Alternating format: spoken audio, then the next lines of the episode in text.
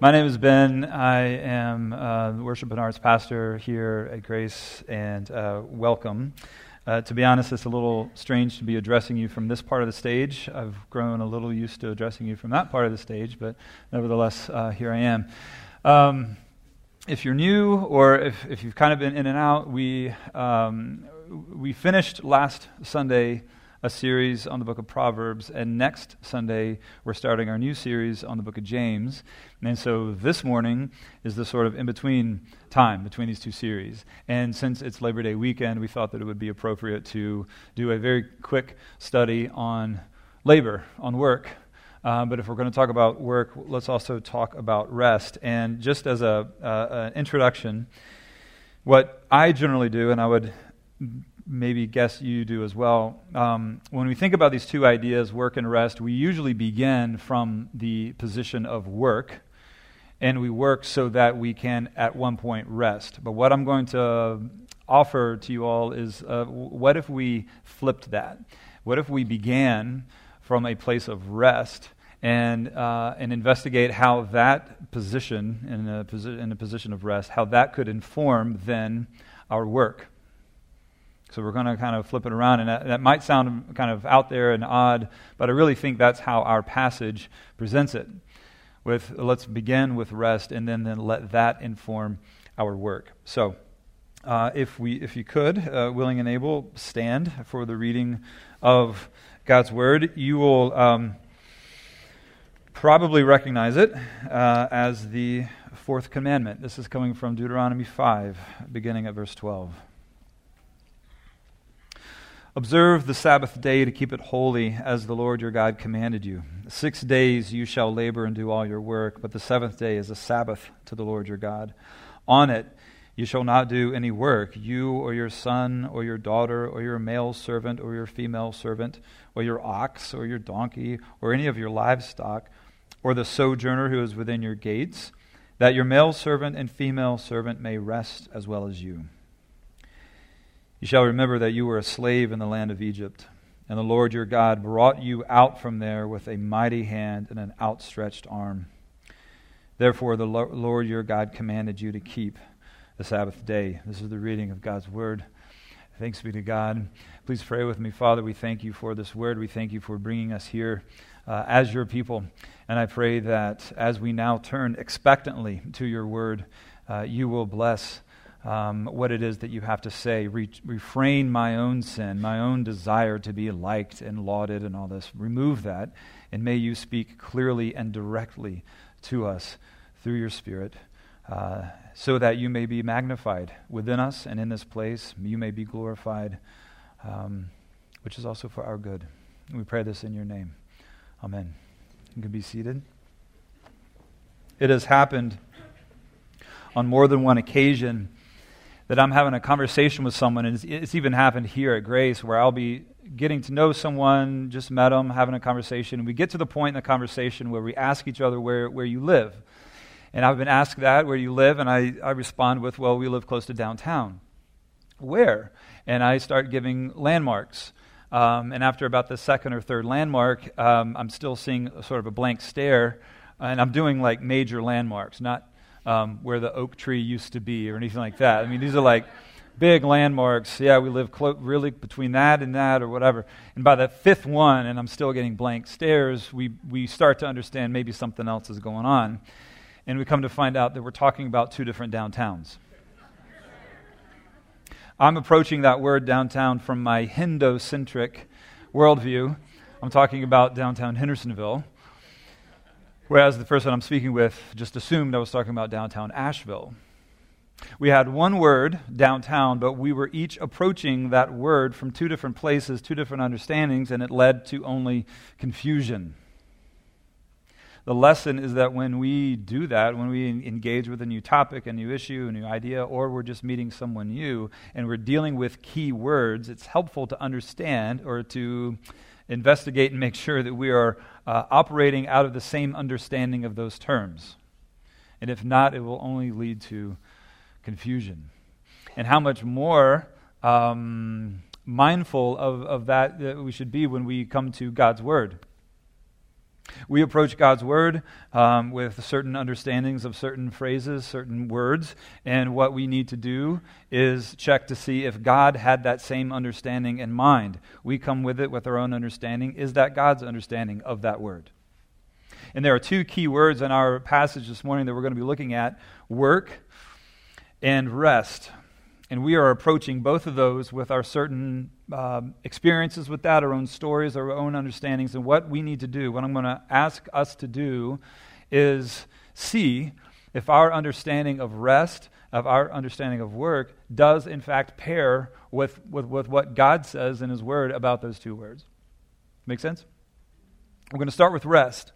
And what I, what I want to do is, is, is, is come, with, come at this word um, with our own understandings first. And let's just see how it works. And what I want to do is approach that word rest from three different angles, asking three different questions about rest, beginning with what do we rest from? When you think of rest, whatever that looks like for you, what are you resting from? What are you resting in? And then what are you resting for? And I think as we in, uh, investigate the answers to these, it'll help us get a better understanding of, of, of what this word rest means. So, first of all, first question what do you, what do we usually rest from? Our work. We rest from our work. And that could be our nine to five jobs, our careers, but it could also be anything. Anything from which you need to rest. This could be raising a family. This could be volunteering in some social organization. This could be going to school. I know school's starting back, so a lot of kids are going back to school and engaging in all kinds of stuff sports, clubs, all this, and learning and homework and all this. Regardless, regardless of, of, of age, uh, gender, class, race, whatever, we're all engaged in doing activities from which we need rest. My sister just had a baby. Baby Cyrus is not only, not only two weeks old, and baby Cyrus is already, already engaging in stuff that he needs to rest from. it's exhausting being a two week old. Uh, not getting enough rest or as much rest as his parents would probably like, but he still is doing stuff that he needs to rest from. So this first question, what are we resting what are we resting from? We can reasonably answer that question by saying that we are resting from our work whatever form that takes. Second question What do we typically rest in? And this might be a little more difficult to answer. What do you mean, what do I rest in? Think of it this way How do you justify your rest? How do you justify it? When you stop to rest, how do you justify that, that moment? Uh, probably a lot of different ways to answer that, but let's focus on just two uh, ways we justify our rest. No, first of all, we typically rest in the fact that we're tired. we're resting in the fact that we've worked hard uh, physically, emotionally, mentally, we need a break. Uh, but then I think, secondly, we also rest in our sense of accomplishment. We're resting in what we've done. Our house, which is close to downtown, um, rests on uh, less than a third of an acre. But after I mow my estate, uh, I, I, I pull the lawnmower into the garage, and then I just sort of take this long walk around my yard, resting in what I just did. I'm looking at my yard and I'm saying, yeah, I just mowed that. and it looks awesome. And I'm going to go sit down now, resting in that. But it could also be organizing a shelf, it could be whatever it is in which we are creating order out of chaos it's satisfying. And this is, uh, of course, pointing to uh, the image of our Creator, right? Order out of chaos. Um, and, they're satisf- and it's satisfying, and, and, and again, and this is something that we rest in. All right, so we rest from exerting ourselves, we rest in uh, what we accomplish. But then the last question what do we rest for? Well, it's really the next wave of work, right? We know that Monday's coming. We know that the next week is coming. We know that there are things that we have to do um, in the near future, and I need to rest up before I do that. And again, it's, it's, it's, any sort of activity that you can think of that you've got stuff coming, and let me rest up before I engage in that. It's like at the end of Robert Frost's poem, Stopping by the Woods on Snowy Evening, I have promises to keep, I have stuff I got to do but miles to go before I sleep. Promises to keep, but miles to go before I sleep. And there's this rhythm back and forth between rest and work. We rest so we can work, then we work so we can rest. Whatever work looks like for you, whatever rest looks like for you, to some degree, I would imagine it's following that rhythm. I'd further argue that that rhythm, let's just think about it, this, this is not a recent phenomenon. This is not just an American thing. This is not just a Western thing, but this goes uh, to the core of what it means to be a human. Regardless of when you live, where you live, culture, geography, boundaries, whatever, if you are a human being, you engage in work and then occasionally you need to rest. So, what I'm doing is painting a very broad picture for you. But let's start to narrow it. What does the Christian faith have to say about this oscillation between work and rest? The fourth commandment, we see this, right? Uh, so let's turn to the passage.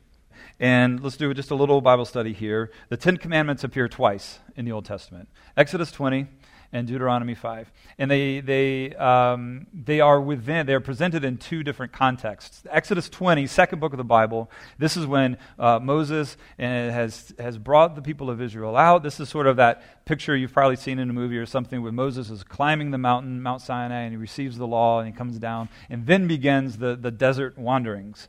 All right, so that's the first um, iteration of the Ten Commandments. But then you got Deuteronomy 5. And this is a different uh, context. This is really Moses is about to die. The people are about to cross into the promised land and Canaan and all this. And he's sort of stopping and he's saying, okay, folks, I'm about to, to die. I can't go with you. Uh, Joshua's going to take over. Um, but let's just review some stuff first. And so we have then the Ten Commandments. And this, by the way, is way oversimplification, but just two different contexts. Now, Bible trivia what's different between those two uh, presentations of the Ten Commandments? It's the fourth commandment. The reason for our rest is different. It's the same command, but the reasons are different. So let's now take a look uh, between Exodus 20 and Deuteronomy 5. so we see at the beginning of this this command remember the Sabbath day. Observe the Sabbath day, keep it holy. But the reasons are different. Exodus 20, for in six days the Lord made the heaven and the earth, the sea, and all its enemy rested on the seventh day. Therefore the Lord blessed the Sabbath day and made it holy. We got that. Deuteronomy 5, Observe the Sabbath day, keep it holy. Why? You shall remember that you were a slave in the land of Egypt, that the Lord your God brought you out from there with a mighty hand, outstretched arm. Therefore, keep this day holy. Is this a contradiction? Is this one of these moments in Scripture where people are like, aha, ha, ha. There are, there are changes, there are things going on in Scripture, therefore you can't trust it. Absolutely not. This is a beautiful picture for us of rest. We need both of these um, presentations of the fourth commandment in order for us to understand the, the, the, the prop, proper uh, biblical understanding of this notion of rest. Deuteronomy 5 is a further expression of what we see in Exodus 20. What do I mean? Well, let's talk about it. Earlier, when we were answering the questions uh, of, what we rest from, in, and for, we were in many ways camping out at Exodus 20. We work, we're tired, we rest. God worked, he wasn't tired, he just spoke creation into existence. So this is a different. He just said creation, and it happened. We, though, work and we need the rest. So when, earlier when we were talking about rest, this is good. We're, we're actually complementing what we're seeing from, from Exodus 20 the reasons that we, we, we, we are we're tired, we rest from, we're also resting in. God is resting in His creation, and we rest in the, what we've done in the week, we then rest. Let's be honest, this afternoon, I'm definitely going to put my feet up, uh, chill in the hammock. I'm going to be resting. But let's now make a turn. You with me?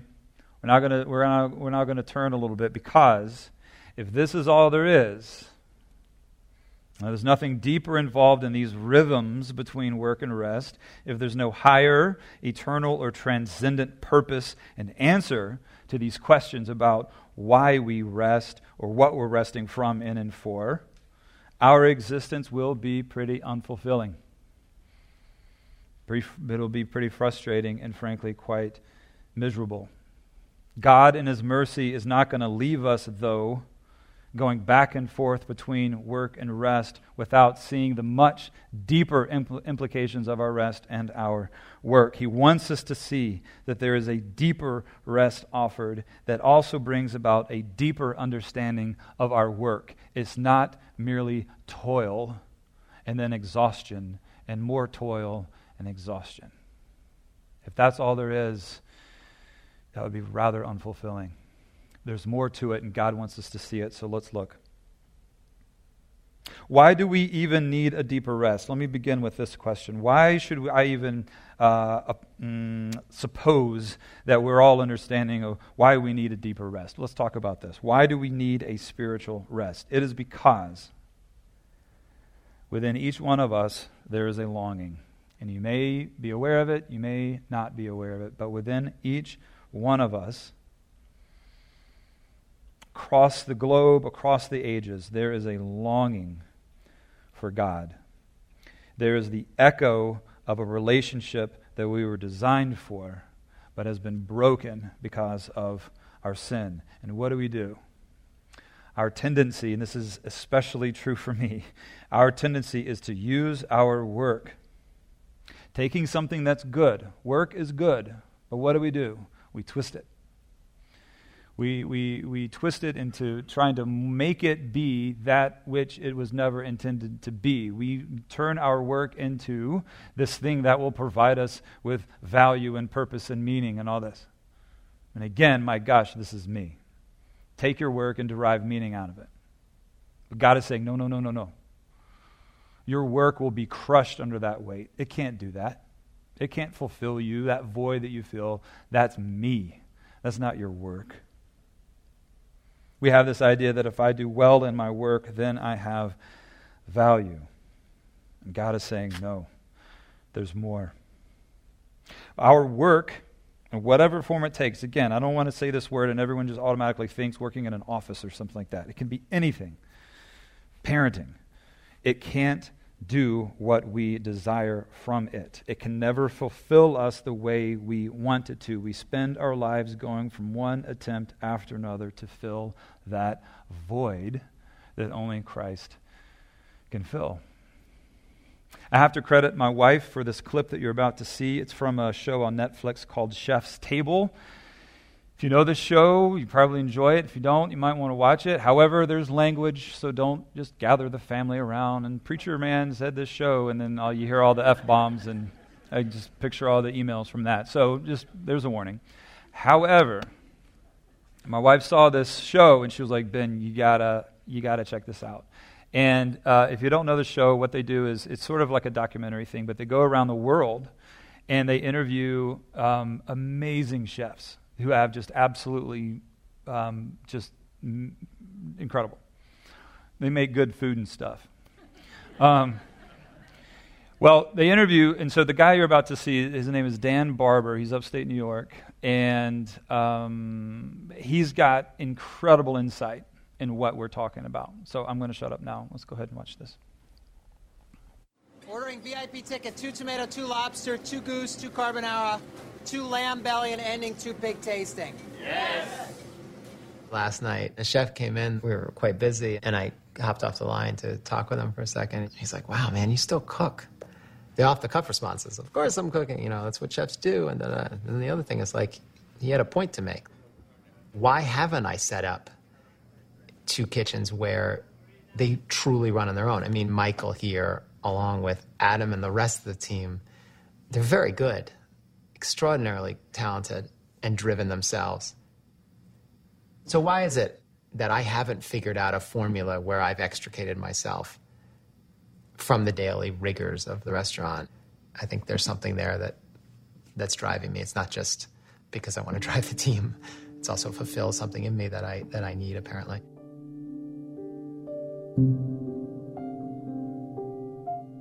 There's one way to look at my life as really exemplary in the sense that we have two restaurants that have been very successful, and there's and then there's another way to look at it that's like quite sad. A lot of this work is the attempt to fill some kind of sadness or, or, or something that I didn't have in my life that I wish I had, filling a void. I don't know that a mother dying when you're when you're that age ends up ever getting filled. Are we doing a lot of this because we have this void in our life we're trying to make up for? You know, we build a restaurant, there's always this unconscious thought of like, who's going to come into the restaurant? So is building a restaurant a way to get our mother back to, you know, to the table, so to speak, you know? Uh, that could be part of it. Yeah.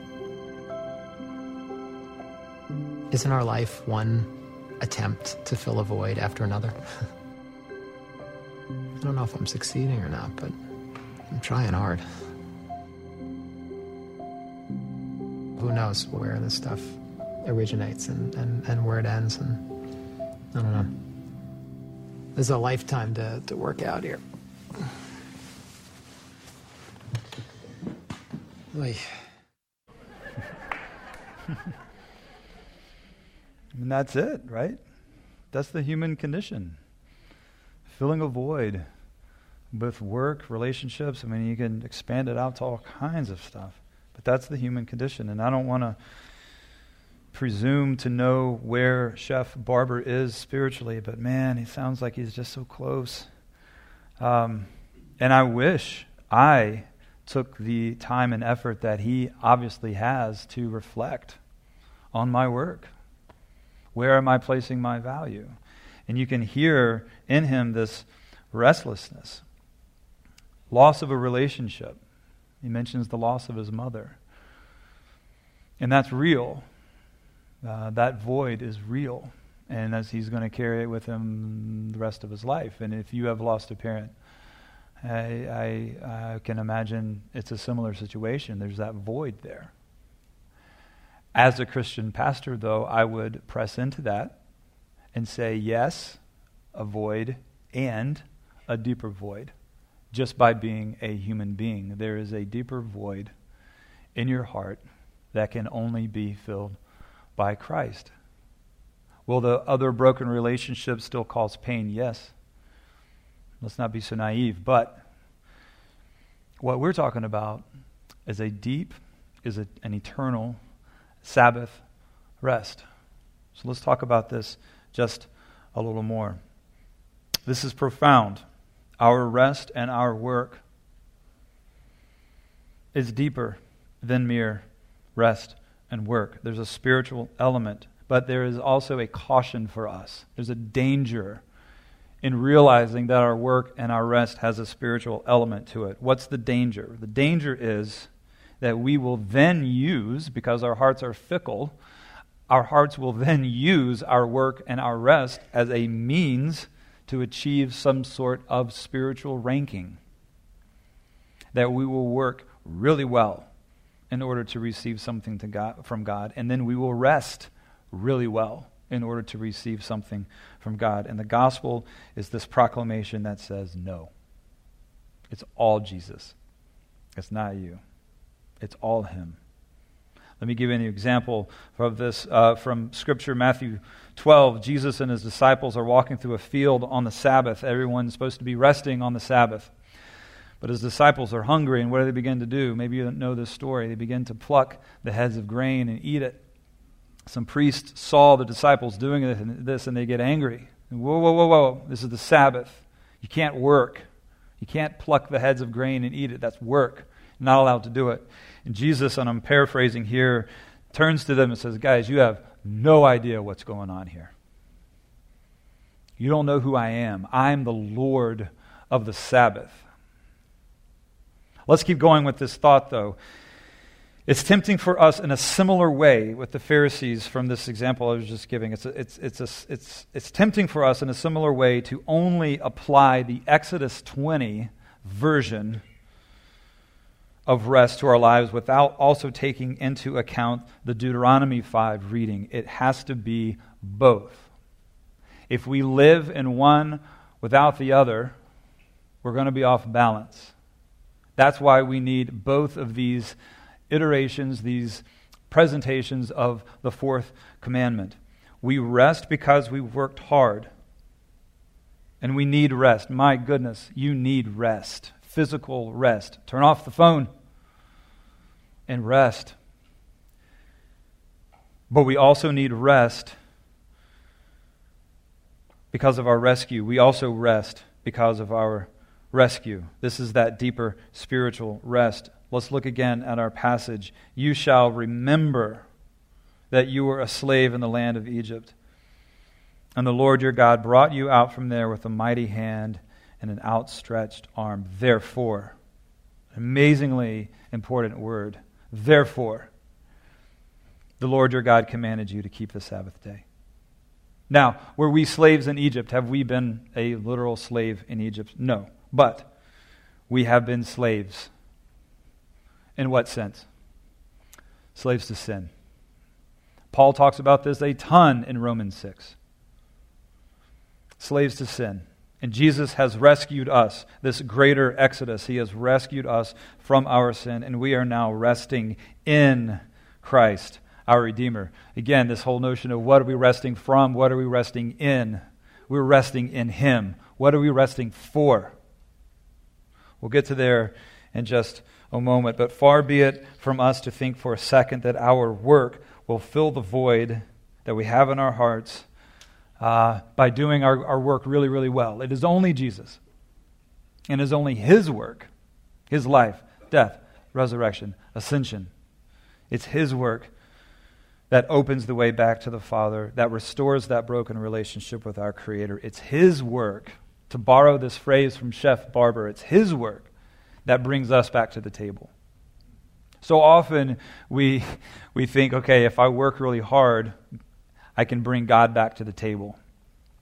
It's still up to me. And the gospel says, no, no, no. It's His work that draws you back to the table.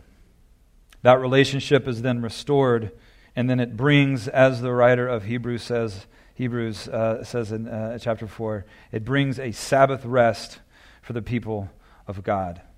Now we're entering into that Deuteronomy 5 understanding of Sabbath rest. It's continual. Jesus calls to us, Come to me, like we read in the call to worship. Come to me, all you who are weary, who are carrying heavy loads, and I'll give you rest for your souls. Again, it's both. We need physical rest, we also need a deeper spiritual rest. Now, to land this plane, let me ask a question that my wife likes to ask um, when we talk about all this stuff. It's a great turn of phrase. How does this change my tomorrow? Cool thoughts, bro. How does this change my tomorrow? It's a good question to ask. How does it change our tomorrow? Well, tomorrow's Labor Day. Since the 1890s, the United States has set aside one day that we remember all that has been won in our labor movements, ending child labor, creating safer working environments, fair wages, and all kinds of stuff. It's a day that we remember. I mean, there's an echo of the Sabbath right there. It's a day that we refrain from work so that we remember, or go to the lake and cook out and whatever. But the question is then, okay, but then what about Tuesday? And so this is what I want to leave with you all. As a family, as we've heard this said, as a family, let us commit that on Tuesday morning, when we get up and we begin our daily activities, whatever they are, let's commit that on Tuesday morning we will remember the deep, eternal, yet very present spiritual Sabbath rest that's being offered to us in Christ. And let's let that rest inform our work. That your work doesn't define you, Christ defines you. Your work doesn't save you, Christ saves you. Your work doesn't add a, a, a, moment or anything to your life, that it is all Christ. Now, here's the point to this by lunch, you'll forget. By lunch, you'll forget. Matter of fact, maybe by mid morning, you'll forget.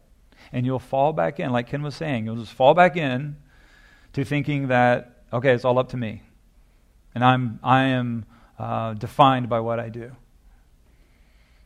That's when the Spirit is there to prick your heart and say, no, no, no, no, no, stop it. That's not you. All right? You are an adopted child of God. That's your identity. You have eternal riches awaiting you in glory. That's who you are. But then right now, you got the Spirit of God living within you. That's being offered right now. Do you think that will change the way you see your work? yeah. Therefore, what are we resting for? To love, to serve, to give away, handing it over, whatever that looks like. Let the Spirit direct you in that. But that's what we then rest for. It's outward, it's not inward. So, you guys want to do that? Tuesday, we want to commit to this? Maybe pray for each other? Tuesday, let's do this. And, and keep in mind also that I'm not like, all right, now let's just do this for the rest of your lives. Baby steps. Let's start with Tuesday, and let's see how it goes. And then if Tuesday goes well, let's go to Wednesday. And then Wednesday to Thursday. And then, yeah, maybe we can carry this on. Yeah? Okay, let's pray. Father, you know exactly what we're carrying. You know how long we've been carrying it. Yet your call remains the same to come to you, to lay it down, so that we may receive rest for our souls. I pray for this body, your people, your church. I pray that, yes, we enjoy a time of rest tomorrow, but that on Tuesday morning, we continue in that Sabbath rest as we work. Working to whatever you've called us to, whatever situations. May we step into that resting. And then may we, at the end of the week, rest on a Sabbath, physical rest, because we need it. Our bodies need it. You're commanding us to rest. May we take that step in faith to rest. And pray this all in the name of Christ. Amen.